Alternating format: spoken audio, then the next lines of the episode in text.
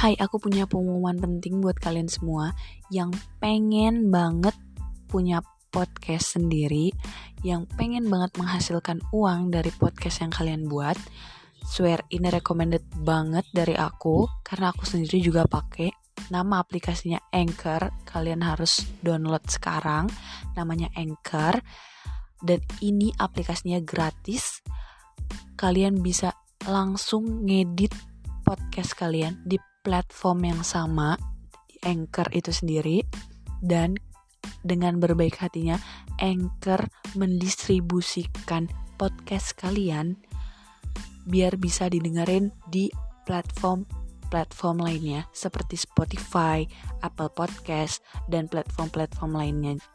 Dan tentunya kalian bisa menghasilkan uang dari podcast kalian yang kalian buat di Anchor ini with no minimum listenership. Keren banget kan?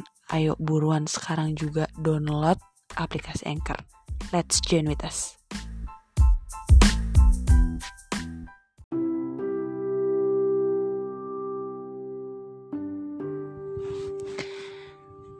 Hai, kembali lagi sama gua.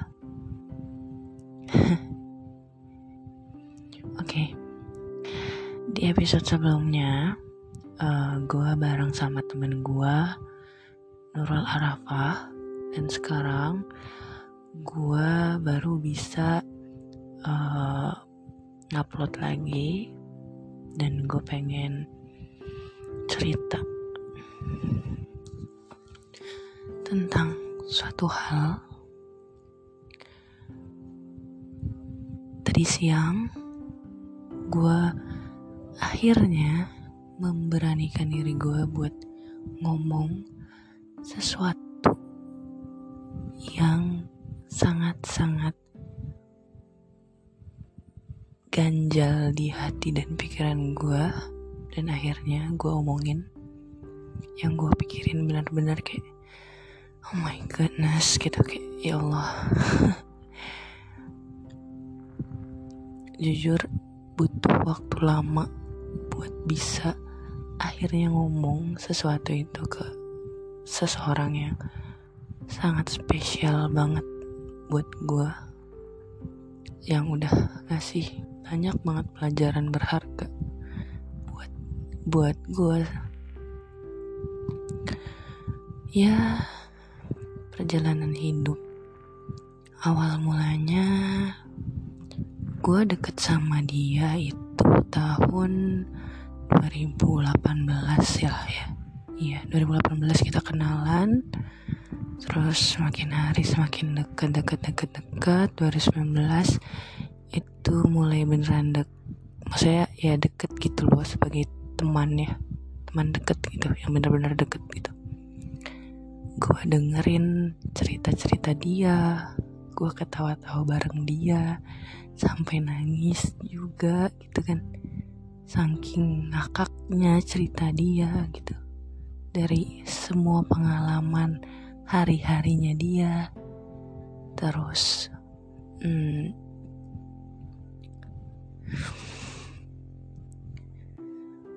banyak deh. Sampai gue pun nangis ke dia gitu tentang masalah keluarga gue. Gue ceritain ke dia juga gitu.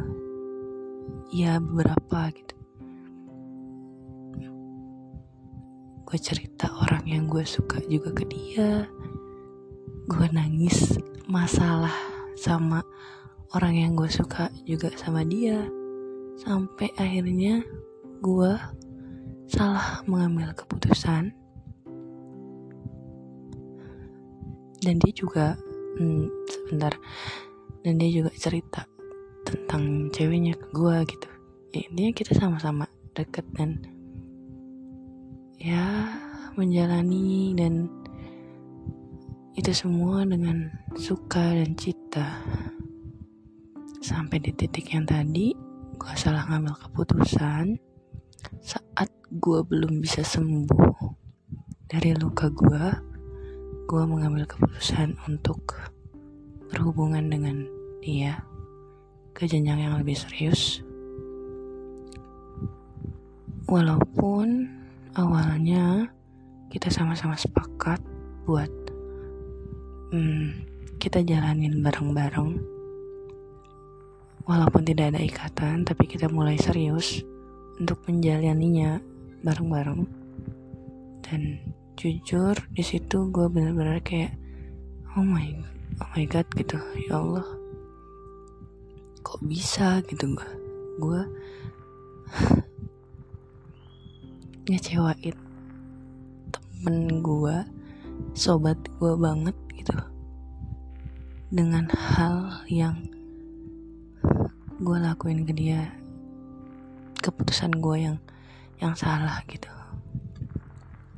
Ya gue tahu dia sangat-sangat kecewa dengan keputusan gue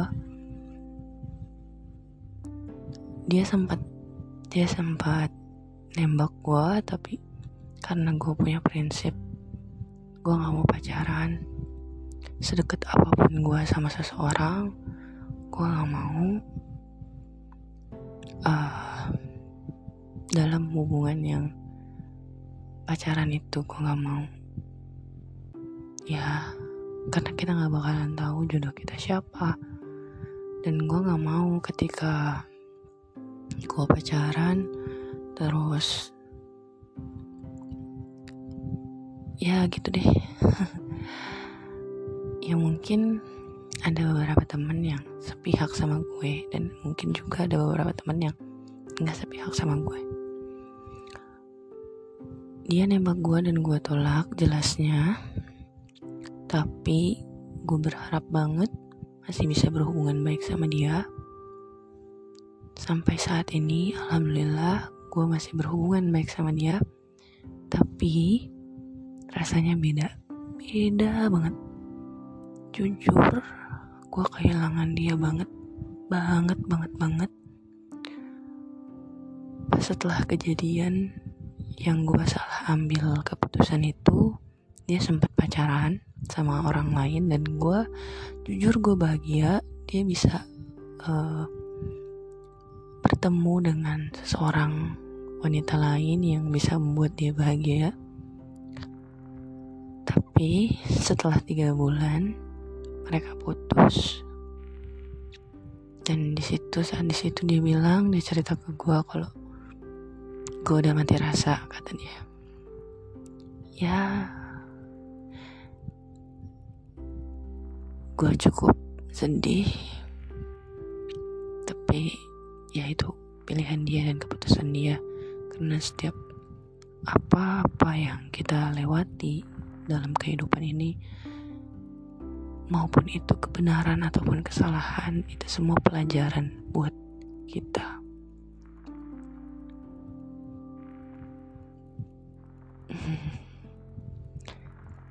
Pesan buat kamu yang gue yakin sih dia gak bakalan dengerin ini He, gue kangen sama lu. Voice note yang tadi gue kirim, intinya itu.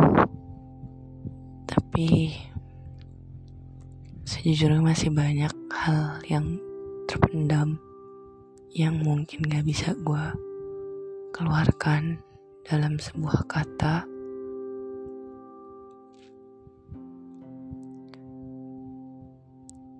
maafin gue nge atas keteledoran gue dalam mengambil keputusan semoga hubungan kita tetap baik-baik aja sampai nanti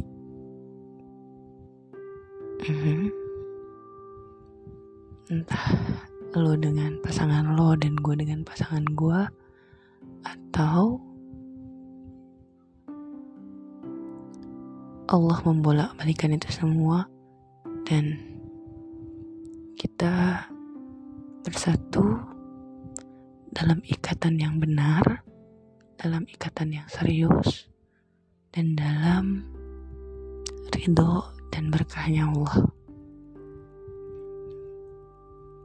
Semangat buat lo dalam menjalani hari-hari lo dalam belajar lebih untuk mendekatkan diri sama Tuhan lo. Gue bahagia ketika ngeliat lo bahagia. Gue bakalan seneng banget ketika gue ngeliat lo bisa happy. Lo nggak sedih lo nggak banyak masalah lo hidup dengan tenang. Gue happy banget ya swear. Gue bakalan terus ngedukung lo apa pun yang lo jalani apa pun yang lo pilih dalam setiap langkah lo gue selalu mendukungin mendukung lo.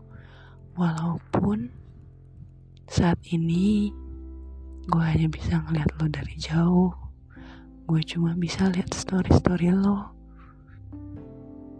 Gue gak bisa dengerin cerita lo lagi. Gue gak bisa dengerin keseharian lo lagi karena lo gak cerita gue sayang sama lo nge tapi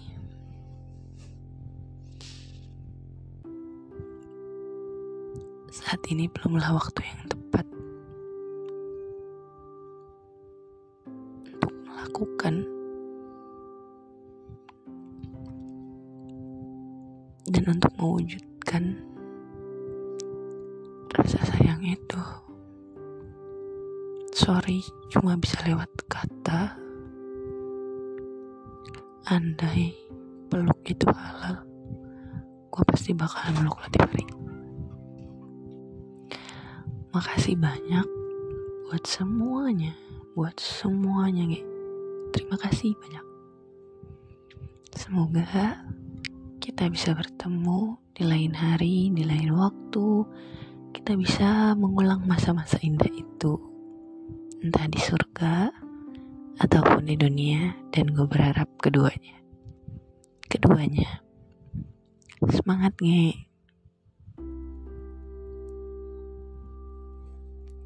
Makasih buat yang udah mau dengerin. Semoga bisa ambil hikmah dari setiap pelajaran hidup gue. Hargain perasaan orang lain lo.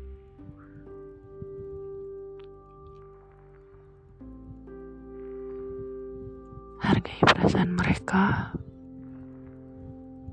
Jangan sampai lo salah ambil langkah. Terima kasih. Assalamualaikum warahmatullahi wabarakatuh. See you.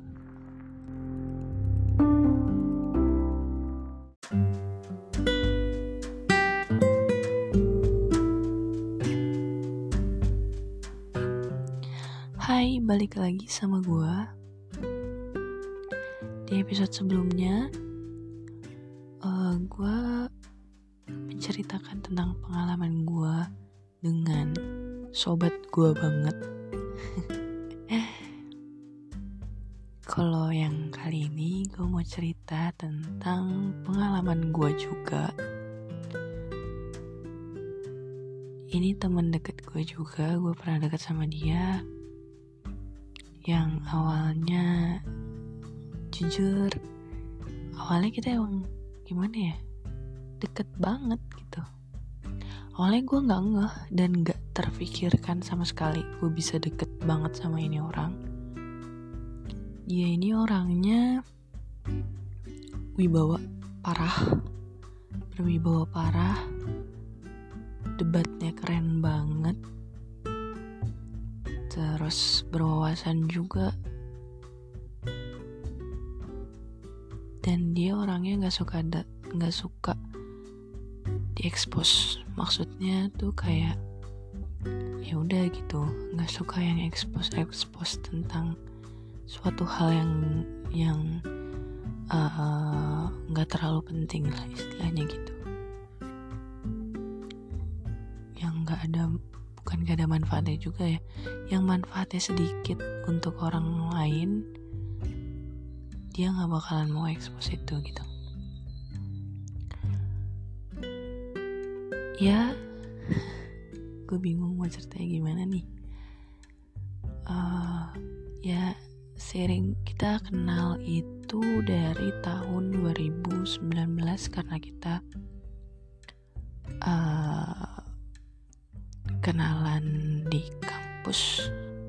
kampus satu fakultas kita kenal. Terus lama-lama deket deket deket. Sampai suatu ketika kita memutuskan untuk dia meminta gue buat oke okay, kita coba untuk sebulan nggak berhubungan nggak sapa-sapaan intinya uh, sama sekali nggak ada kontak-kontakan selama sebulan itu. Dan gue terima tantangan yang dia kasih ke gue. Oke okay? fix. Kita mulai dari bulan Januari kalau nggak salah. Seingatku bulan Januari. Ya dari bulan Januari tanggal 12 sampai kita kontekan lagi yang gue kira itu sampai berakhir tanggal 12 Februari. Ternyata yang dia maksud adalah sampai tanggal 13 Februari baru bisa kontekan lagi. Dan yang gue berterima kasih banyak banget dari sebulan itu kita diem-dieman gue sama dia sama-sama belajar untuk mencintai diri sendiri, untuk lebih bisa memahami diri sendiri, uh, tanpa kita mendengarkan apa kata orang lain. Karena se, se sejujurnya, sebenarnya kita itu kita itu terkadang lebih mendengarkan apa kata orang lain ketimbang kata hati kita sendiri, kata pikiran kita sendiri. Dan gue nemuin jati diri gue yang baru, yang benar-benar self love. Ketika gue diem-dieman sama dia selama sebulan itu, gue lebih mendekat sama Tuhan gue, pokoknya banyak hal pelajaran baru lah yang gue ambil yang gue pelajari selama gue diem. Sama dia selama sebulan itu. Nggak kontak-kontak kan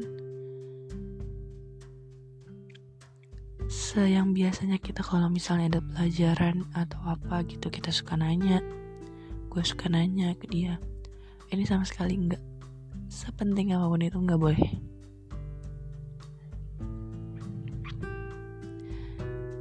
Jujur, awalnya cukup berat.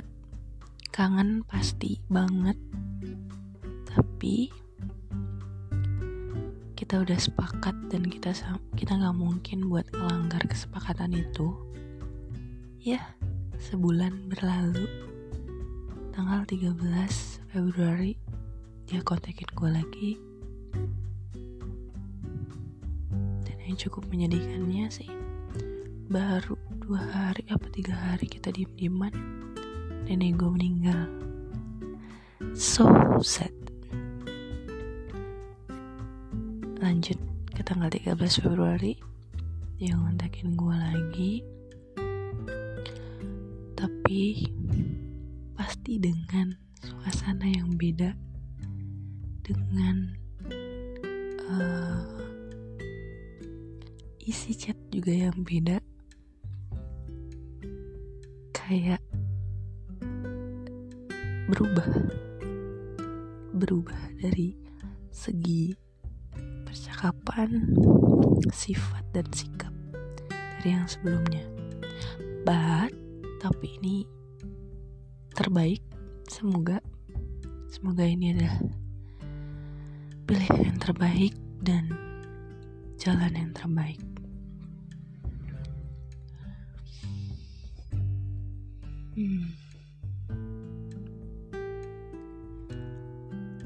Setelah satu bulan itu kita diem-dieman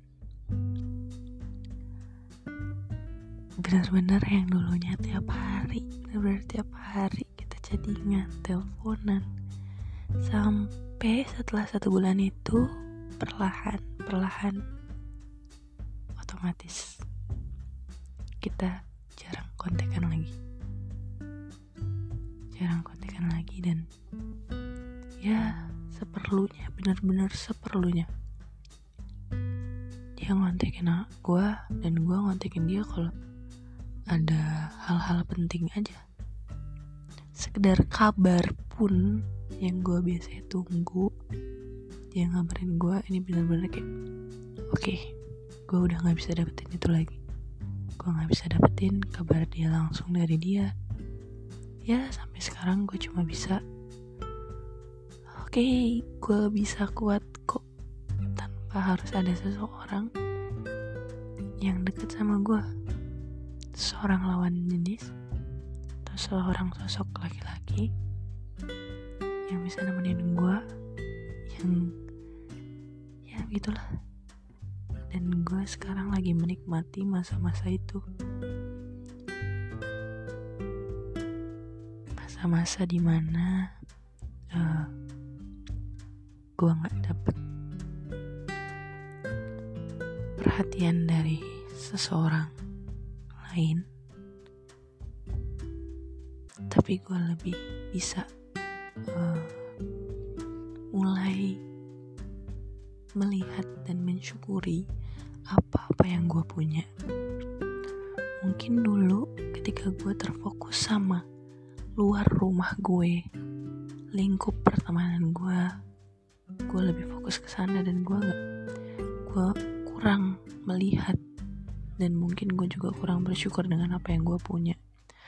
Sampai di titik Tuhan gue ngasih tahu gue kalau uh, ini nggak baik buat lo lo harusnya begini lo harusnya begini maka terjadilah satu bulan tanpa kata itu. Dan itu melewati tangannya dia. Dan akhirnya gue bisa menemukan jati diri gue yang baru. Gue lebih bersyukur. Gue ber lebih uh, menemukan diri gue lebih deket sama Tuhan gue semoga teman-teman di luar sana yang sedang dalam hubungan yang toksik ataupun merasa uh, kayaknya gue nggak baik deh kalau misalnya gue kayak gini terus. Walaupun berat tapi lo tahu hubungan itu nggak baik buat lo. Coba perlahan mundur seperti apa yang dia lakuin ke gue dan apa yang gue lakuin ke dia coba untuk sepakat untuk tidak berbicara, untuk tidak kontekan selama sebulan dulu. Perlahan-perlahan, sama-sama sepakat untuk menghilang. Tapi, gue bersyukurnya hubungan gue sama dia sampai saat ini masih terjalin dengan sangat baik. Walaupun kita udah gak kontekan sering kayak dulu, tapi kita tetap berhubungan baik. Kita masih tetap temenan. Kalau misalnya uh, ada hal-hal yang penting sangat urgent baru kita kontekan. Semoga kisah ini